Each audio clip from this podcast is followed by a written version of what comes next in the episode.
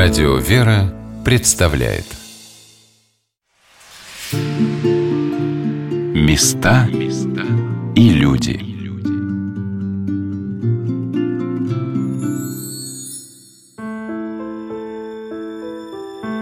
Воскресенье, 8 утра. Мимо Сокольнической пожарной каланчи вглубь дворов идут люди. Эта малявка из красного кирпича сегодня, а когда-то одно из самых высоких зданий столицы – служит ориентиром по отношению к другому красному каменному строению. Они почти ровесники. Каланча, на которой, как описывал Гелеровский, вывешивались сигнальные фонари в случае пожара, была построена в 1884 году, а храм, по воскресеньям собирающий прихожан со всей округи, в 1906. Здравствуйте, дорогие друзья! В студии Юлия Гаврикова. Мы с вами сегодня отправляемся в путешествие по местам, которые так или иначе связаны с синодальным отделом Московского патриархата по взаимодействию с вооруженными силами и правоохранительными органами. И начнем мы свою экскурсию с храма Благовещения Пресвятой Богородицы в Сокольниках. Настоятелем этого храма служит председатель синодального отдела, викарий святейшего патриарха Московского и всея Руси, епископ Клинский Стефан. Сокольническая Благовещенская церковь в народе больше известна как главный храм ВДВ – всего в Москве 1110 храмов. Многие из них строились на деньги благотворителей разных сословий или жертвы прихожан. Но храм Благовещения Пресвятой Богородицы единственный, сооруженный на средства военного министерства еще Российской империи. Когда я начала изучать историю этой церкви, выяснилось, что построена она по типовому проекту. Оказывается, Утилитарный подход к градостроительству далеко не изобретение советских архитекторов. Федор Михайлович Вержбицкий, создатель храма, был инженером гражданским. Однако его специальность – казарменное строительство. Вероятно, из-за этой его квалификации, а также бесценного профессионального опыта, Федор Михайлович был членом комиссии по удовлетворению религиозных нужд в армии. Выбор тогдашнего военного министра Куропаткина – при поиске архитектора именно для типового строительства военных храмов пал на него. Я подхожу к церкви. Кирпичная кладка. Простая прямоугольная форма здания с двумя башнями. Одна пониже с куполом луковкой над алтарем. Вторая колокольня с высоким шатровым куполом над входом в церковь. Алтарный притвор в низкой пристройке. Подчеркнуты южный и северный выходы. Как и предполагалось военным проектом, большая вместимость. Одновременно в нем может находиться целый полк, а в царской армии это почти тысяча человек. Захожу внутрь. Нет, пожалуй, тысяча – это перебор. Человек 500 максимум. В храме, как и в любое воскресенье, многолюдно. Идет архиерейская. На службе больше женщин и детей. Тем более непонятно. Это же военный храм, храм ВДВ.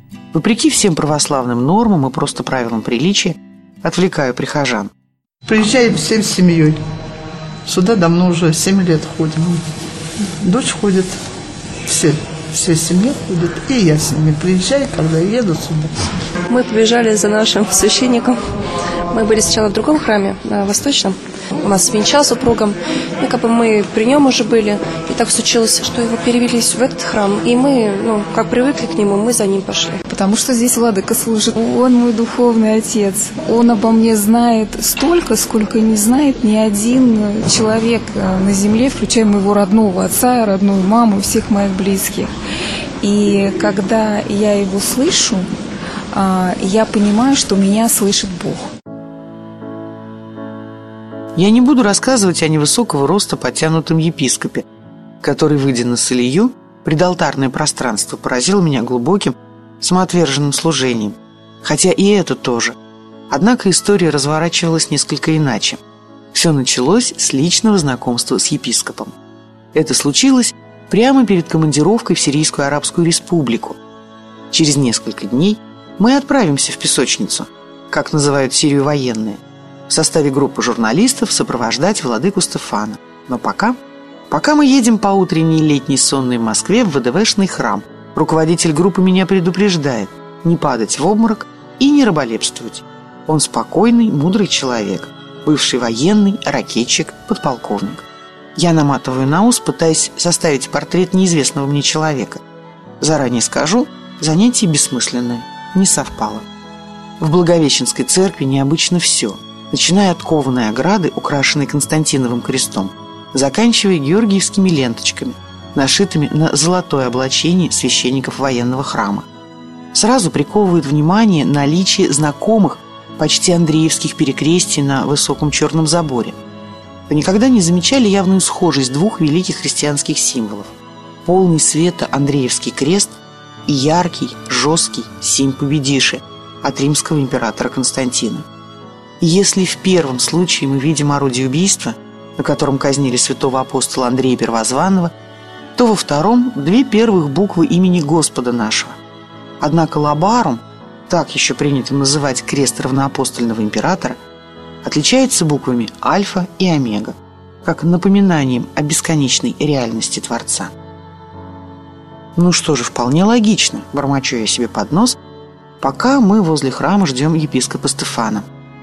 Хотя действительно, что лучше может украсить военный храм, чем знак, данный самим Господом перед битвой, на которой решалась судьба христианства. Жмурюсь от солнечного света. Я представляю топот коней по каменному Мульвийскому мосту, тяжелый лязг медных доспехов и всполохи ночных костров, у которых отдыхают воины, не верящие в свою победу. Когда из-под моста начинает подтягивать ряской тины, меня в действительность возвращает голос руководителя группы.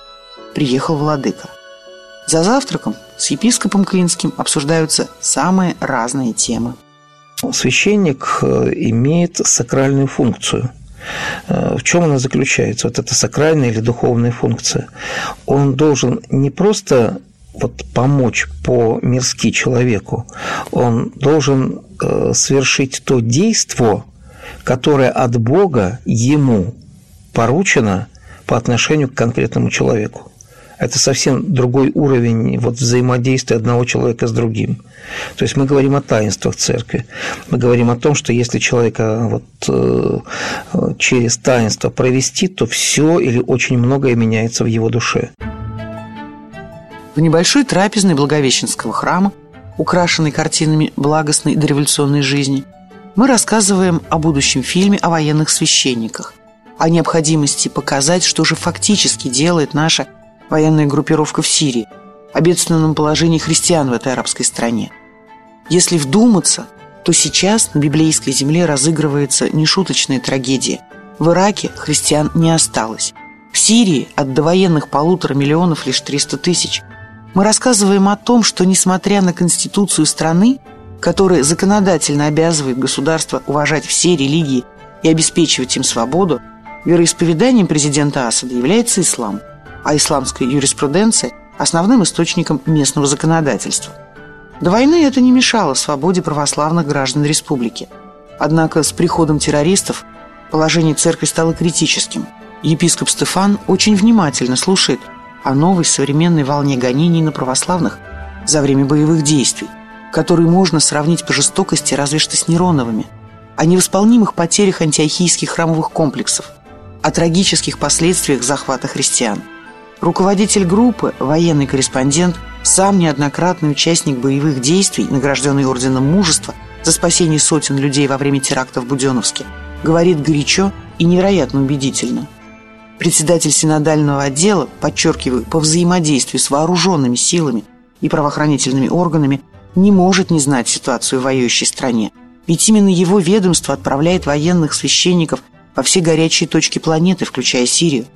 Но то ли наша наивная горячность, то ли желание самому увидеть сказочную восточную страну, то ли возможность молитвенного служения на библейской земле заставляют его согласиться на эту рискованную поездку. Быть там, на передовом рубеже, где творится беззаконие – а наши военнослужащие сейчас в самых горячих местах находятся. В первую очередь в Сирийской Арабской Республике, где помогают миротворческой миссии. Я думаю, что то, что происходит, это вещи, которые соизмеримы с тем, что сам Господь выставляет наших священнослужителей на это служение. Нам приносят по кусочку шоколадного торта. Выйду на дембель, буду сладостями заниматься. Вполне серьезно говорит владыка. Есть или продавать? Высовываю я голову из-за мужественных плечей наших переговорщиков, за что получаю ощутимый пинок под столом. Дескать, не видишь, с кем разговариваешь? Конечно, есть, улыбается владыка. Неужели я могла тогда даже представить, что это летнее московское солнечное утро перевернет мою жизнь полностью, и с этого ничего не значащего диалога начнется мое доброе, а после духовное общение с удивительным священником и моя дорога к Богу. Мы пошли в храм. На стенах церковного притвора висят фотографии в рамках. Десантники, люди в песчаной форме, это о горячих точках, множество высокопоставленных военных и на особом счету рядовые. Пожалуй, самое точное определение воинскому духовному служению владыка Стефан дал когда-то авторам программы «Лица церкви». Служение внутри воинских коллективов, оно должно носить определенный ну что ли, такт по отношению, во-первых, к единоначалию, к тому принципу, который существует в армии и на флоте. То есть, если ты не уважаешь или пытаешься каким-то образом э, дискредитировать власть командиров по отношению к подчиненному, или ты становишься членом коллектива воинского, но в твоем понимании, что ты становишься таким же начальником, как командир по отношению к рядовому составу, то ты очень серьезно ошибаешься. Ты понимаешь, что перед тобой тот человек, который ждет от Бога помощи, который хочет заступничества святых угодников Божьих, небесных покровителей того или иного вида или рода войск, и, собственно говоря, твоего ангела-хранителя. Если ты понимаешь эту специфику и особенность ратного служения, то ты относишься к этому человеку как к тому, который, может быть, последний раз тебе пришел.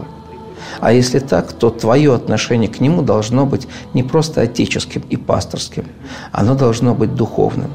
А духовным ты должен вместо того, чтобы что-то свое привносить и рассказывать о тех вещах, которые ты накопил за определенное время своей пасторской жизни – и совершенно забываешь, что сам Господь хочет сказать через тебя этому человеку. Ведь любое событие, которое заключается в том, что один человек приходит к другому, заключается в том, чтобы эти два человека увидели Бога. Где двое или трое во имя Мое, там и я посреди вас. Очень часто военнослужащие, которые попадают в армию на флот, они вообще никогда в храм не приходили. И только через военное духовенство они приходят к осознанию того, что есть Бог. А если Он есть, то с Ним нужно как-то научиться общаться. Давным-давно один иерусалимский экскурсовод дал нам, туристам, самое доступное для праздношатающихся, или, как еще называют этот тип паломников священники, захожанам, определение иконе, в смысле самому понятию святого образа – это просто, но невероятно точно. Он сказал, что любая икона – это телефон, по которому можно дозвониться до Господа. Или напрямую, или через святой коммутатор, если ты просишь о помощи кого-то из божьих угодников. На святом коммутаторе храма ВДВ дежурят праведники, мученики, преподобные и святители, так или иначе связанные с вооруженными силами.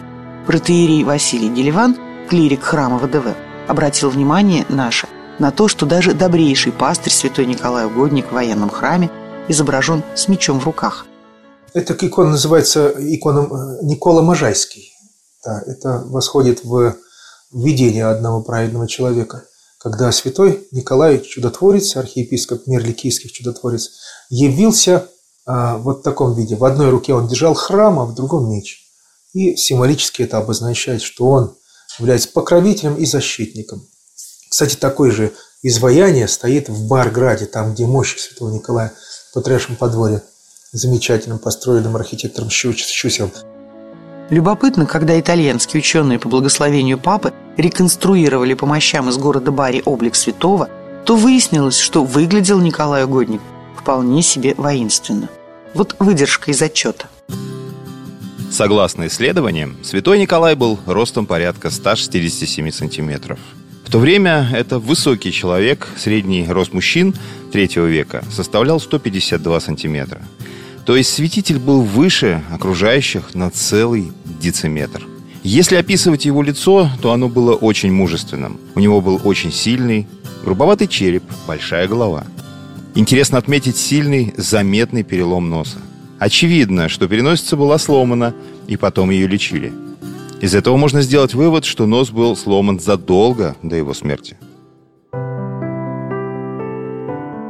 Описание святителя делают легенду о пощечине, которую он залепил Иерисиарху Арию на Никейском соборе, вполне жизнеспособной. Да и сам образ чудотворца с мечом дает пищу для размышлений.